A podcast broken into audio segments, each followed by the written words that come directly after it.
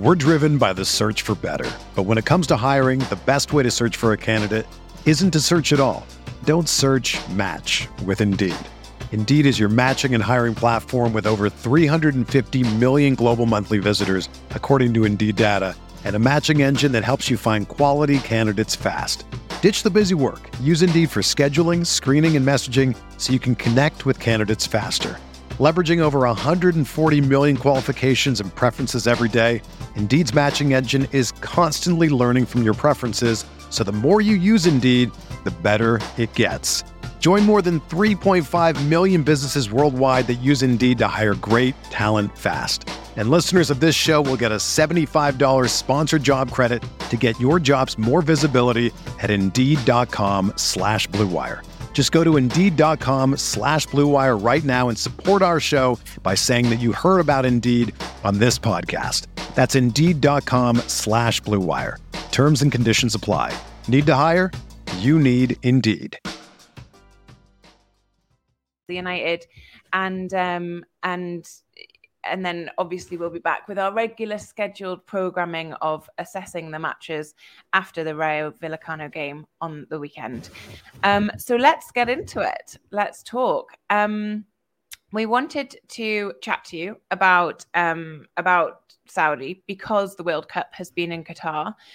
I wonder, Simon, if you have a perspective on what this our what the feeling is in Saudi with the World Cup being in Qatar this year one of the good things that's happened in the Gulf region over the last nearly two years is is that Saudi Arabia and Qatar made friends again. Yeah. Uh, and and I think that was really important for for for both countries and for the allies of both countries. It was important for Qatar because Saudi Arabia is one of the big football powerhouses in the Gulf region. If you look at some of those top games in, in Saudi Arabia, they're pulling attendances of 50 or 60,000. And uh, and as many of your listeners will will probably know by now, there were huge numbers of, of Saudi Arabian fans in Qatar as a consequence of that. So Qatar really, really needed Saudi Arabia to be back on side and, and for those thousands and thousands of fans to be pouring over the border because obviously they contributed to the overall atmosphere of the tournament. Mm-hmm. From the Saudi Arabian side, uh, given given the size of the country, given its perception of itself, given its ambitions in, in, in sport and more specifically football, it had to be there and its fans had to be there and they had to be representing and uh, if you've seen some of the uh, the, the, the TikTok uh, postings where Saudi Arabian fans are, are, jumping up and down in the in the fan zone, dancing to music, uh, that's that's why Saudi Arabia needed to be there. They were, I think, they were positively represented, and obviously winning important games is is uh, is, a, is, a, key part of this too. So. Um, if we can call it bilateral, there was a there was a bilateral need for them both to, uh, to to to kind of put their arms around each other and embrace one another, and and and they did that, and it, and I think it worked for both inside Saudi Arabia. Big, big is is the simple word. Um, mm. So there were spe- there were twenty fan zones set up in Riyadh alone. Wow. Uh, so you know this is this is incredible. I mean, if you think about a country like France, for instance, that, that decided not to have fan zones because the World Cup was in Qatar. You know, by contrast, in Saudi Arabia, in Riyadh alone, there were 20 fan zones, and these were supported by big brands like Coca-Cola and and and others. So I, I think inside Saudi Arabia, a lot of excitement, it, it, was great that Saudi Arabia qualified. It was good that the, the two countries were talking to one another. Um, but I think one of the things to stress is is that Saudi Arabians, women and men, and I think it's important to stress the women part of that, yeah. are huge, huge football fans. There is a football culture there, believe me. And is that is that something that's relatively new in Saudi, or is that something that's been there for decades and we're just getting to sort of see it now? It's been there for decades. Um, it's it's not just emerged, and, and and I think the the thing is, is a lot of the, the world has focused its attention on Qatar, and and keep in mind in Qatar there are there are only three hundred thousand Qataris. It, it's I mean it just seems bizarre that there are three hundred thousand Qataris in the entire world. So inevitably, when when the media, when inquisitive fans from around the world looked at Qatar, they would look at Qatar Stars League games and they would think, well, look, you know, Al Sadd coached previously by Xavi, who's now at Barcelona. they've only got 1,200 people at a game. You know, there's no football culture in this country. Right. You know, it's very simple. There are not that many people in Qatar. You know, there, there are not many Qataris, and I know that leads on to a whole bunch of other issues. But by comparison, uh, there are 35 million people in, in Saudi Arabia. So, you know, we, we're talking about a country, you know, kind of the size of, say, Poland, for example. Um, and there are all manner of fans there. There are the kind of transient fans that you know sometimes take an interest, sometimes don't. There are those fans that follow the big clubs because, of course, you know everybody loves Man United, everybody everybody loves Arsenal. Um, you know those kinds of fans. Yeah, yeah. But at the same time, I, I I've met many of them. You know, some of them have been my students, some of them have been people like that that I work with. You know, hardcore fans in mm-hmm. exactly the same way as Newcastle fans are, Sunderland fans, Middlesbrough fans. And so, what would be what's next then for Saudi Arabia and football, including NUFC? Are we seeing like more black and white strips in Riyadh now? Uh, I mean, we're I mean by virtue of the takeover, but also the fact that Newcastle are doing really well. They're in the top three. Like, how, how's that looking out there? So you got to keep in mind, I'm a, I'm, I'm a, a British guy in Paris. Uh, my, yes. lo- my local club's rubbish. You know, they, they, have got, they've got one of the world's worst forward lines. You know, and I, they, it literally is the local club because it's it's ten minutes away from from where I work. Um, Amazing. And and I spend you know quite I've spent quite a lot of time in the Gulf region over the last 12, 13, 14 years, mm-hmm. including in Qatar. And and it's really interesting. In Qatar, Paris Saint Germain has become the local club. Uh, because essentially uh, those those Qatar Stars League clubs they're, they're, okay, and and Al Sadd, which is, is the biggest club, has done reasonably well in the uh, um, the Asian Champions League. Um, and so you do see people walking around Doha, you know, with their PSG tops on, because PSG is the local club in, in Doha. uh, and, and and and I think you are getting the same thing to a certain extent in Saudi Arabia, particularly in the big urban centres. Right. But as I say, of course, what you've got is is is you know some pretty big clubs in in Saudi Arabia that, that are drawing pretty big cl- crowds. I think one of the things that the, the, Saudi Arabian clubs don't do particularly well is is win internationally. Mm-hmm. And so then they're not necessarily Asian Champions League behemoths. And that's one of the things that Saudi Arabia wants to change. So if you go back five, six years ago, and this remains ongoing, is the Saudi Arabian government and the Saudi Arabian FA actually want their clubs to be amongst the biggest, certainly in Asia, but possibly even in the world. Right. And so when we get Deloitte Annual Money League, you know, we don't we don't just get, get European clubs in there, we also get Saudi Arabian clubs as well. And yeah. I think that would be the end goal for them. But this the, the the standard of management is not good. The way in which the clubs operate are not good. Uh, and most of the, the Saudi Arabian Pro League clubs are, are dependent upon state handouts. And, and you know, I, I, think it was just last year that uh, effectively the state stepped in and, uh, and wiped out the debts of every single club in the Saudi Arabian Pro League. Now, this is great. You know, it's a bit it's a, it's a bit like Rishi Sunak saying to the Northeast clubs, "Tell you what, I'll write off your debts for you, and you know, and, and carry on." Um, My God! So this is a problem for Saudi Arabia because what it does is it is it is it embeds within the culture of football. It doesn't matter how you are, it doesn't matter what you do, it it doesn't matter what costs you have. It's okay. The government will look after you. Right. On like a sort of like a more bringing it home level, it's like a sibling who gets into credit card debt and your parents just pay it off and they do it again, right? Yeah, absolutely. Just, absolutely. You don't learn the lesson.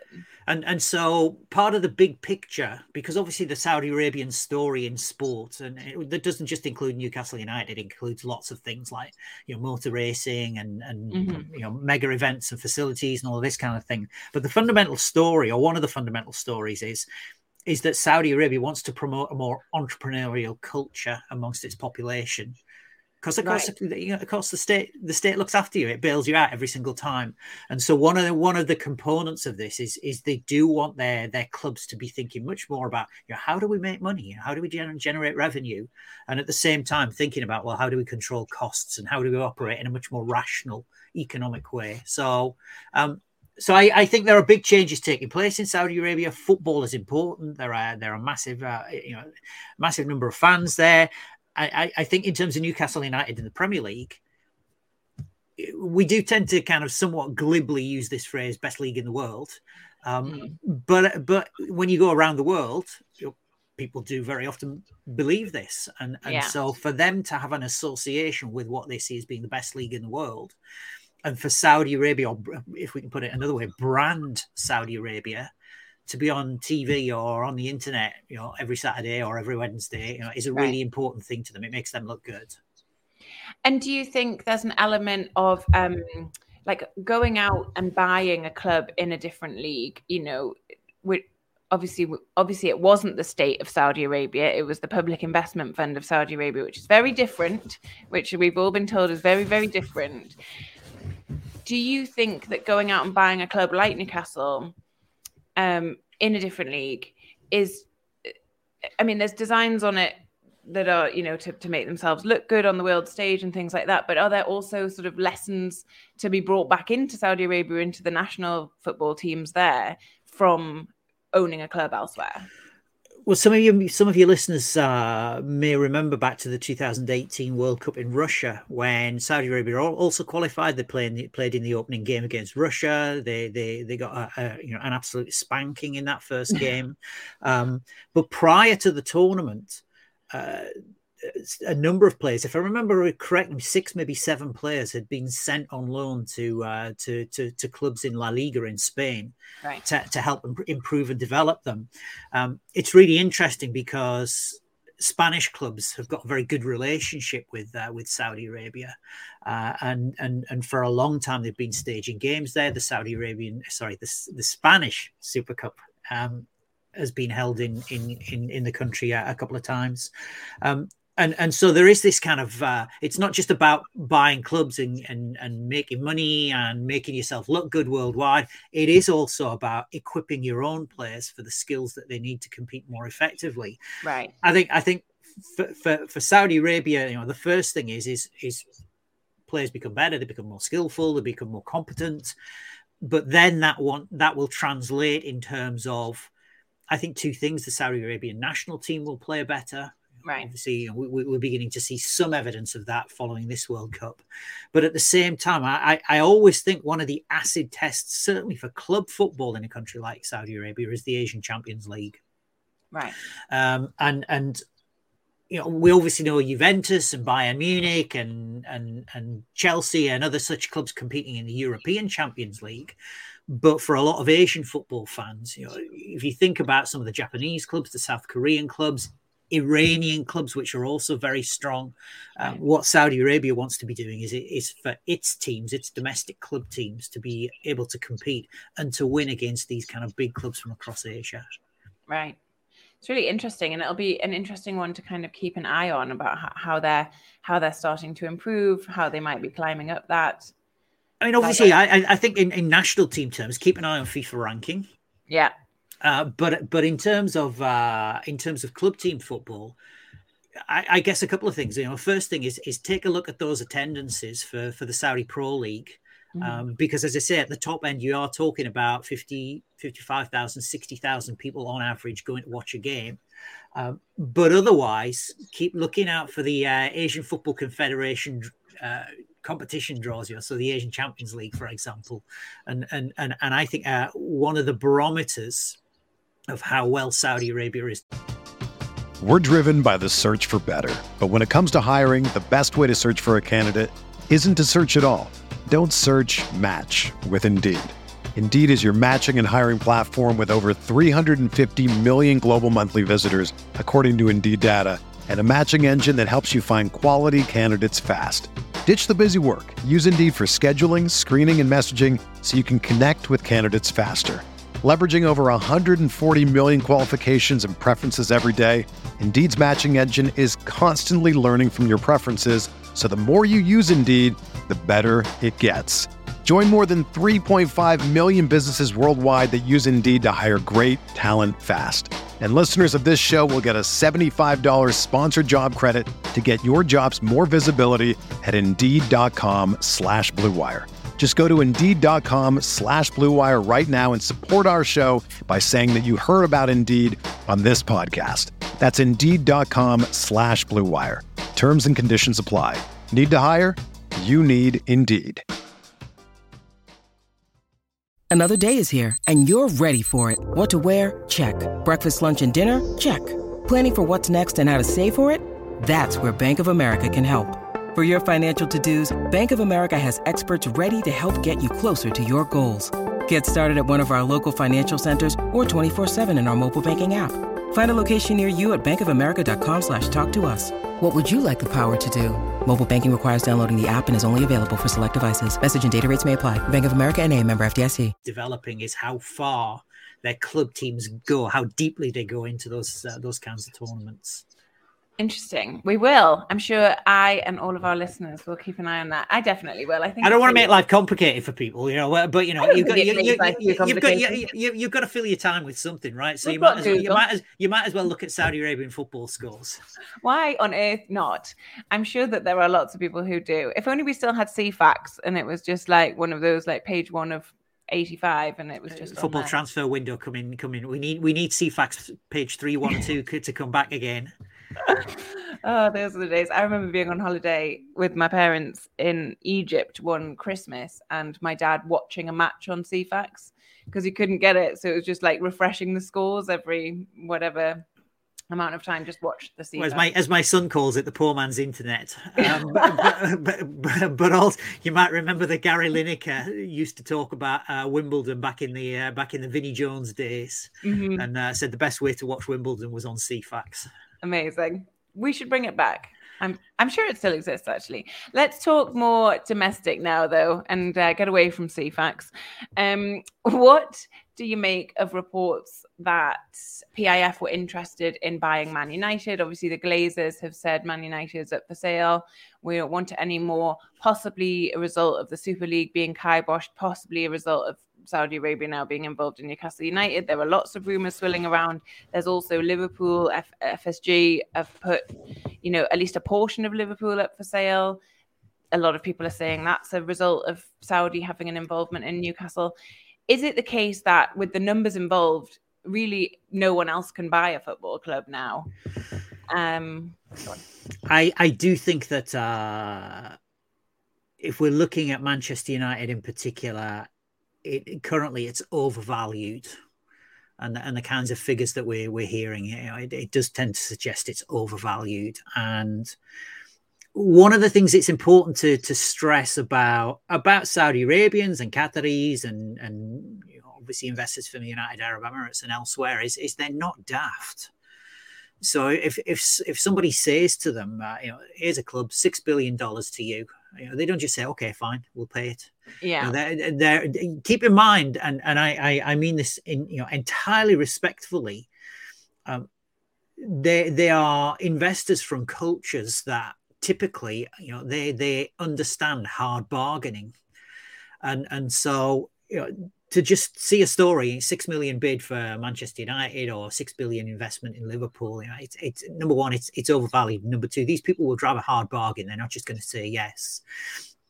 You, you mentioned earlier, or you, allude, you alluded to it earlier about is is PIF state state related or not?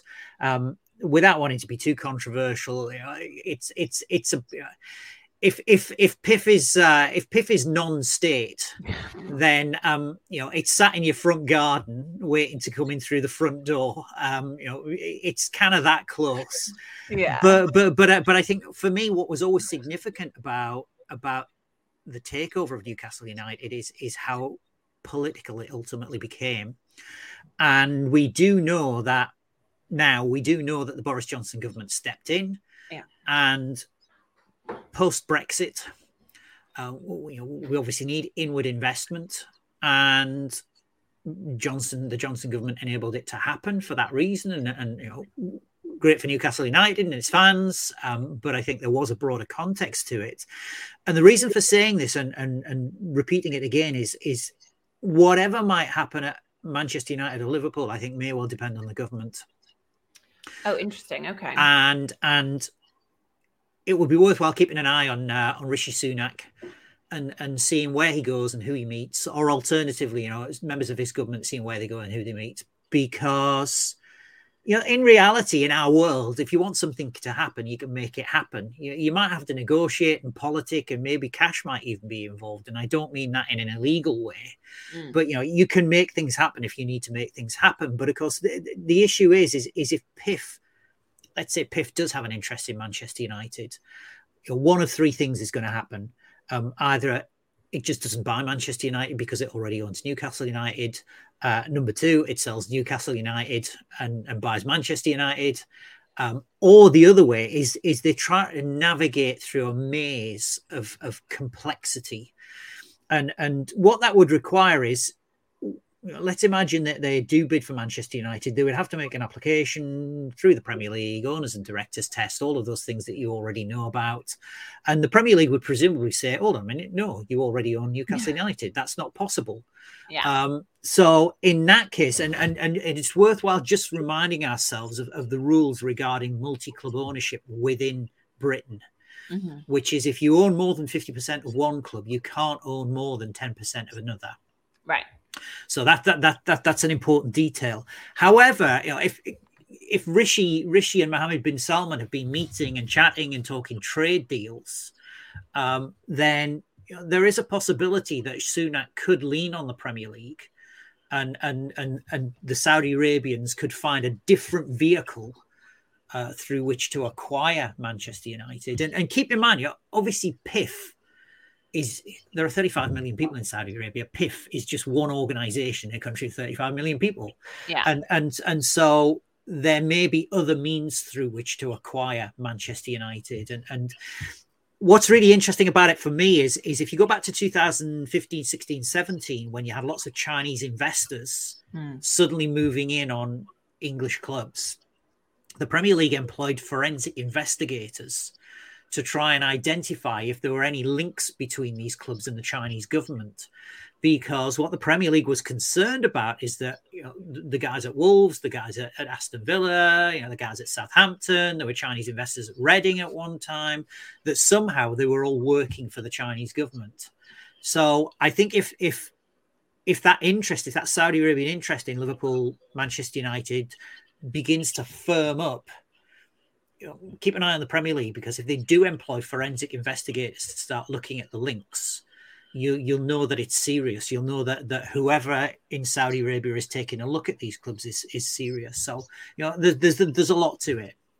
It's it's just kind of mad to me that like, and this probably probably sounds a bit juvenile and and whatever, but the the Premier League has sort of become this body that hires forensic investigators to investigate whether or not a country is a country's government is involved in it. I mean, it's football.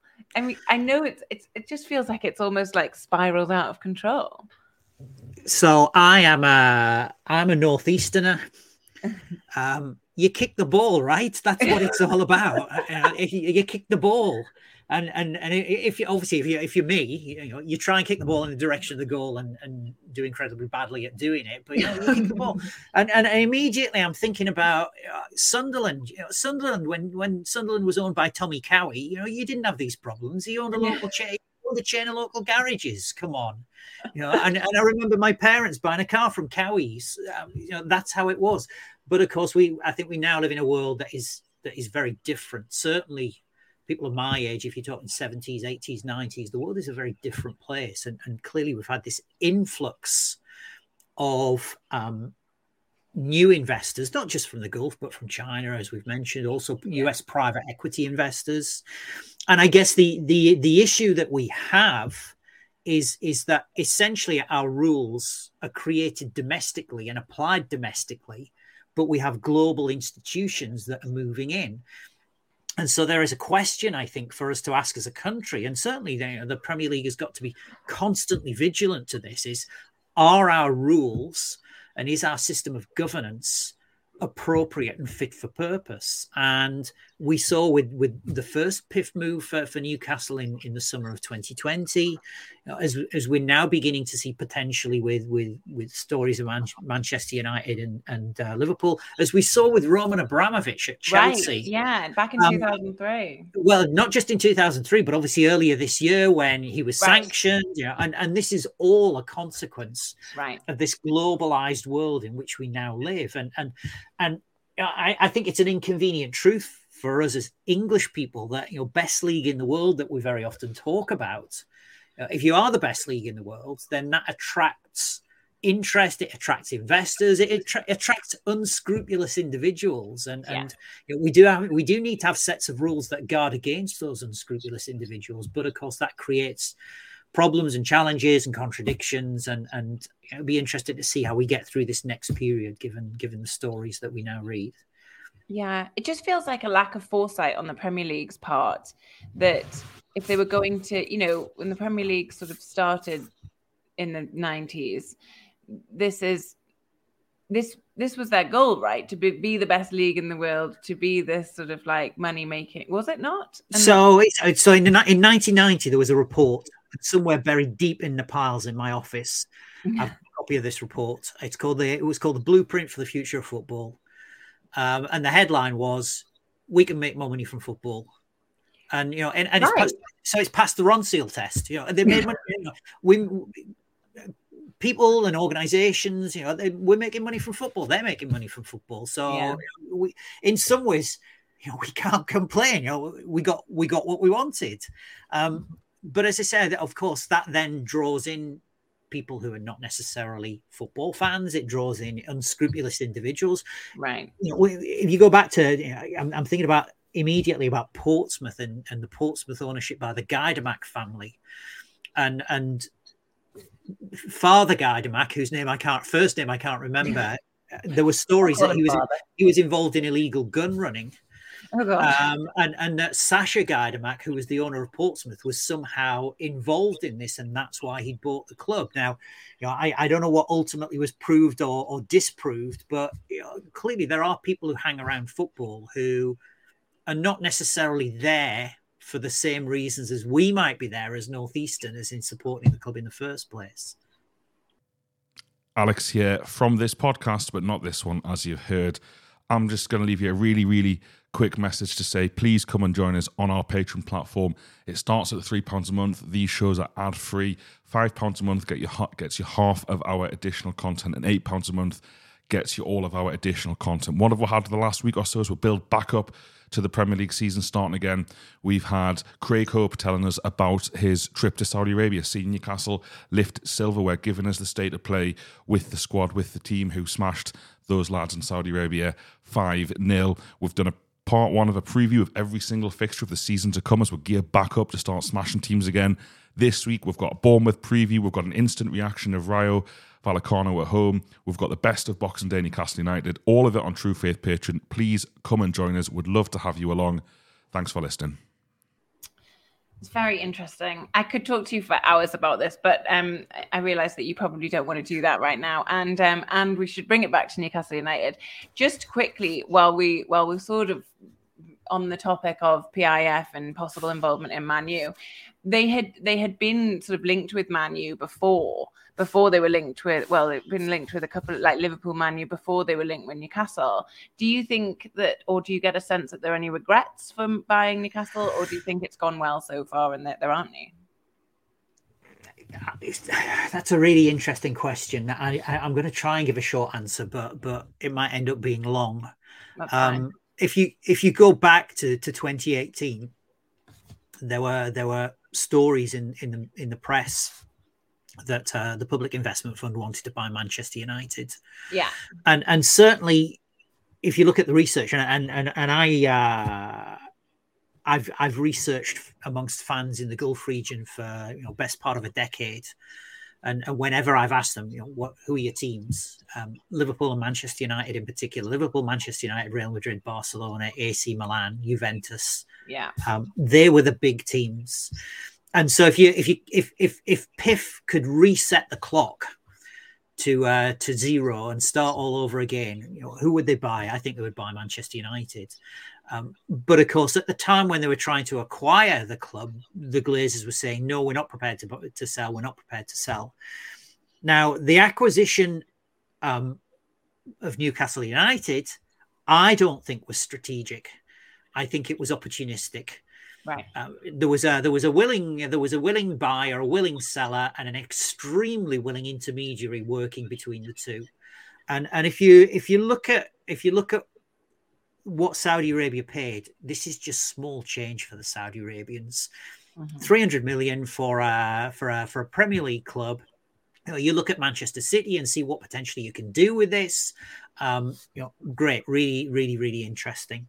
So that's my simple answer. I think Saudi Arabia would have preferred to buy to buy Manchester United. However, they, they didn't. They bought Newcastle United, and I've I've thought about this long and hard, and, and and I speak as somebody who knows the northeast and Newcastle well, but I also worked in Manchester too, and and other than the club, I don't see what is in Manchester for the Saudi Arabians. And what I mean by that is, is if you look at, for example, property development, Abu Dhabi's already there.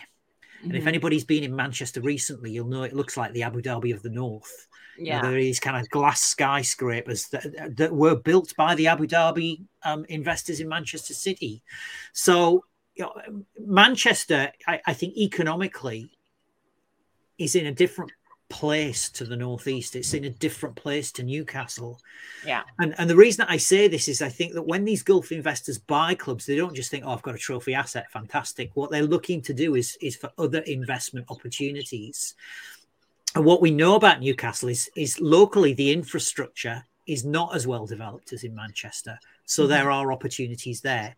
We look at the port Uh, in Newcastle, which Manchester doesn't have. There is an opportunity there. And, and the Public Investment Fund is investing in container hubs around the world. So this is something that Newcastle has in its favour. I think it's one of the reasons why they're there.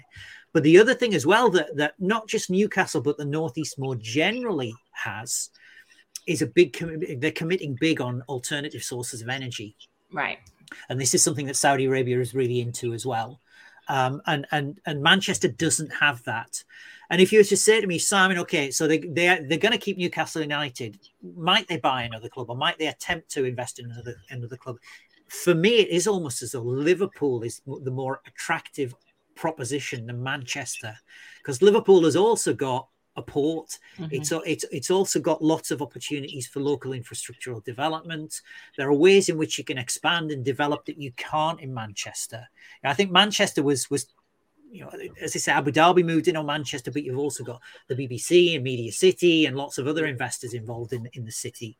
So I was interviewed by the Athletic a couple of weeks ago, and some people who listen to the podcast will know this. And and, and it came it came out through in the report as I was saying that you know, they could PIF could sell Newcastle United.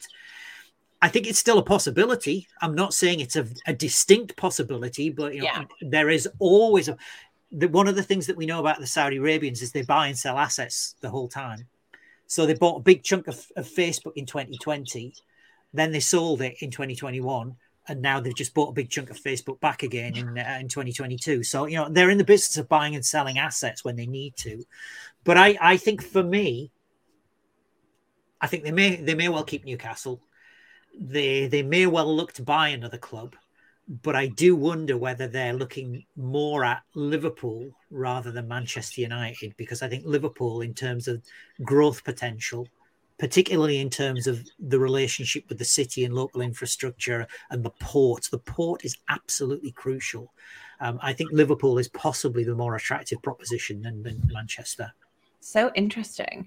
And also, Liverpool, the owners of Liverpool have said it's a stake that's up for grabs, right? It's not a full ownership. And so, if we're looking at the multiple club test that you mentioned before, perhaps they could get around it by getting their foot in the door there. Or do you not think? Do you think they would not be interested? Yeah, that, that's you know, Charlotte. That's a, that's a really important point to make because, as I said earlier, if you look at ownership rules, you can own more than fifty percent of one club and less than ten percent of another. Yeah. So you know. It, it could well be that that Saudi Arabia buys a stake in in Liverpool, for example. Um, just to just to kind of add to what I've already said, one of the one of the keys to understanding how investment coming out of the, the Gulf works is, is to understand fandom in the Gulf region. Right. And, and, in some ways, anyway, in many ways, it's just exactly the same as here, which is your family is really important. So, you know, your mum, your dad say you, you are going to support whoever you're going to support. But mm-hmm. Saudi Arabian families are very hierarchical. Okay. And what that means is, you know, we we we live in very flat families, you know. So the kids and the parents, that we're we're all equal, and we all, you know, we all sit around and have a family chat and a discussion about how we're going to do things. In in Saudi Arabia, there's a guy. Normally, it's a guy at the top of the family, and they say this is what's going to happen. And and you got to keep in mind that the the heads of families were you know they, they were kind of they were young dudes in the 1970s and you've got to keep in mind what was happening in the 1970s is is, is Liverpool was winning lots of trophies. You know, yeah. so Liverpool Liverpool back then was one of the best clubs in the world. And so what you notice about fandom in the Gulf region is you've got lots of older guys saying to their kids and their grandkids, "You will be a Liverpool fan." Right. And and so you know you might you might say, well, what about Manchester United and all their success? Well, you know, they're not heads those guys are not heads of families yet. They're too young. You know, the guys who are heads of families who are in their 50s, their 60s, their 70s were, were around in the 1970s when Liverpool was successful. And so this could well be another reason why they look at Liverpool rather than Manchester United. And as I say, if you look if you look at the research that the research that we've done, Liverpool always, always, always comes out very, very well in terms of fandom in the Gulf region. So just to for our last point to bring it back to Newcastle United, um, does that mean Newcastle United? Well, the, my final question was sort of how are they being received in Saudi? They're obviously doing very well. They're ahead of probably ahead of schedule in terms of uh, where they are in the table, in terms of sort of prospects for next season.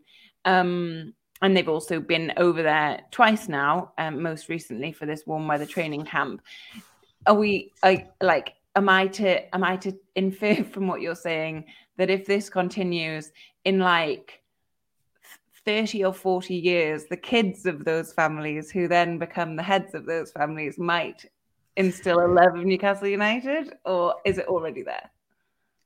So I think that you know, kind of if if if we if we imagine these hierarchical families in Riyadh uh, where where dad is saying, you know, you you you know, you will worship Eddie Howe and, and yeah. you know and and you and, and you will go to Newcastle on your holiday in the summer and go to see St James's Park then of course you know in terms of fandom 20 25 30 years from here absolutely you know that's what yeah. I'm saying but I, I, think what's really interesting about Saudi contemporary Saudi Arabia is is that um, it's it's it's just incredible something like 71 or 72 percent of the population is aged under 35 Wow. Um, and and and so this is a generation of of young people who who's been who have been born and brought up on the internet. You know, they, they use social media. You don't, you know, this is not China. You don't have restrictions on social media in the same way as you have in China. So they're watching TikTok, they're watching YouTube. Um, they're also increasingly affluent. Many of them have been overseas to, to receive a Western education. Mm-hmm. And they're really pushing the Saudi Arabian government to you know, to kind of relax this conservative doctrine, and that's mm-hmm. conservative with a small c that is that yeah, has yeah. existed in Saudi Arabia. You know, put in simple terms, you know, young people are saying to the government, give us something to do you know give us something to watch give us give, give us somewhere to go give, give us something to enjoy ourselves mm-hmm. one of the one of the things that the saudi arabian government and keep in mind the royal family is the government is really concerned about is is arab spring arab spring 2.0 Right. So what they don't want is they don't want, want lots of disaffected young people out on the streets protesting against the royal family um, and, and destabilizing the uh, the government. Um, and so what Saudi Arabia is trying to do, and you know, this this is you know, kind of this is genuine. This is not me speculating. This is genuine. You see it in Qatar, you see it in Abu Dhabi, in Dubai. Is you give those young people what they want. So you give them a football club and you give them Premier League football and you invite Newcastle United over and you can wear wear the replica kit and oh my goodness, the third shirt even looks like the Saudi Arabian national team shirt. And and so this is very much a, it, it's not just about oil and gas and investment and politics. It's also about some of those socio-cultural transformations that are taking place inside Saudi Arabia. And so now those young people, in, instead of having to think, well, you know what, the Pro League's a bit naff, and uh, you know we have to go. We, we're kind of governed by this very very austere um, government, you know, kind of Islamic doctrine. Now what you've got is young people thinking, wow, you know, we've got stars, we've got great players. You know, they, they even got the World Cup, and we're fourth in the Premier League or third in the Premier League, and so that changes the socio-cultural dynamic inside the country. That's so interesting. Um, I wonder how it'll progress like I just I find it really interesting just to kind of, as an observer. I wonder what sort of what's next. within the country. So what's next in the country is there is uh, the 2030 national vision, which right. is uh, uh, and and and you see the same thing in Qatar, the same thing in Dubai, the same thing in Abu Dhabi because they all copy each other. Yes. Um, and and and and and I think this is a really really important part. National vision is one thing, um, but the, but the other thing is is how they copy the others. Mm-hmm. And so if you want if you want lessons in in what's going to happen next, is take a look at what's happening in Qatar now, take a look at what's happening in Dubai. We know that as the Qatar World Cup has been taking place, the Dubai Cup has been taking place uh, with Arsenal, Liverpool, Lyon, and AC Milan. Yeah. Um, obviously, we know some of those really big infrastructural projects like NEOM and. You know, NEOM is very often mentioned. Qiddiya is, is mentioned less often. Qiddiya is about 40, 40 minutes outside Riyadh. This is going to be the world's biggest sports city when it's fin- when it's finished. So give it four or five years, and we'll see Newcastle United going to Qiddiya to play exhibition games in this world's biggest sports city. Um, so that absolutely is is going to happen next. But I I think to go back to the the, the part about copying, I think we will see other Saudi Arabian teams across the world. Uh, mm. There have been rumors about Marseille. There have been rumors about Inter Milan. I think that will happen. Uh, we we my view is, and and and if you want to put money on this, you can blame me if you can come and find me. Um, is is I think Saudi Arabia will win the right to stage the 2030 World Cup. I think it will. Uh, and and you may you may have heard, read reports that this will be a joint bid with with Egypt and Greece. Uh, Saudi Arabian government strategy is to position the country as an Afro-Eurasian hub. Yeah, so kind of kind of the center of the world. And, and of course, Egypt provides the African part, Greece provides the Eurasian part, uh, Saudi Arabia provides the uh, the, the Asian and it, all, it also offers some kind of like particularly the um, affiliation with Greece, offers some kind of tempering to the idea that this is all sports washing because the country has this Islamic rule and it's all horrible and it's all of that stuff. So, sort of that affiliation kind of offers a, or maybe it doesn't, but I think it does. Uh, so, from seen from FIFA's point of view, particularly Infantino Infantino's point of view, keep in mind that 2030 uh, is the centenary of the World Cup. Oh wow! Uh, and and so for Infantino will be able to say, look, for the centenary, I didn't just take it to one or two countries; I took it to three continents. And and so it makes good sense for Saudi Arabia. It makes good sense for uh, for FIFA. Egypt you know, for anybody who knows anything about Egyptian football, you are talking about huge crowds. Mm-hmm. You're talking about the uh, the Cairo Derby, for example. You're talking about 100, 110,000 people sometimes going to these games. Crazy. Yeah. And so, but the other thing as well is is if you're creating international and diplomatic relationships in the East Mediterranean, that gives you a lot of power. Mm-hmm. One of the other countries that re- that's really interested in East Mediterranean is China. If you look historically, one of the countries that had a big interest in the East Mediterranean was Britain. Mm-hmm. So strategically, this gives Saudi Arabia much greater influence over the Mediterranean. You, you know, you've got influence over who goes through the Suez Canal, for example. Right. I was going to say the canal. Yeah. Um. So what? What am I saying? You know, I would ex- the story about Ronaldo to to Saudi Arabia is genuine and real. Whether or not it happens, I think remains to be seen. But if Ronaldo does go to Saudi Arabia, I expect we'll see him as a, some kind of World Cup ambassador. Yeah. Um, keeping in mind that the bid is due to be the, the success or failure of, of whoever bids is due to be announced in 2024. Oh, it's quite soon. So, you know, we could see Newcastle United playing a role as being an ambassadorial role ahead of 2024. But of course, if Saudi Arabia, Egypt, and Greece um, are successful moving forward from 2024 to 2030, you know, in terms of sponsorship deals, in terms of commercial partnerships, in terms of the ambassadorial role that, Man- uh, that Newcastle United play, plays, that 2024 bid announcement is going to be really important potentially for the club. Oh, that's something to keep an eye on. That's really interesting, Simon. I, I honestly could sit and talk to you for ages, but we've we've sort of taken too much of your time, I think, already. So I will let us wrap up there.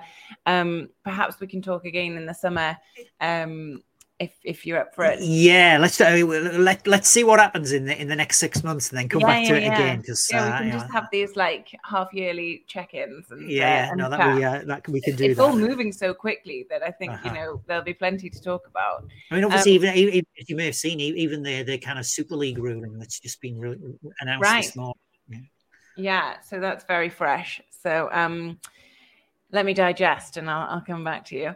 Um, but thank you once again so much for joining us on the True Faith podcast.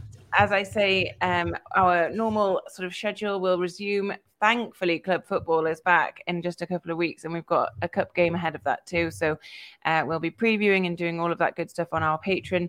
Please do join us there. We have various tiers, so you don't have to go the full hog if you're not too sure. You just want to dip a toe in the water. That's absolutely fine by us. Um, and we'll be back with you after Rio. Thank you so much.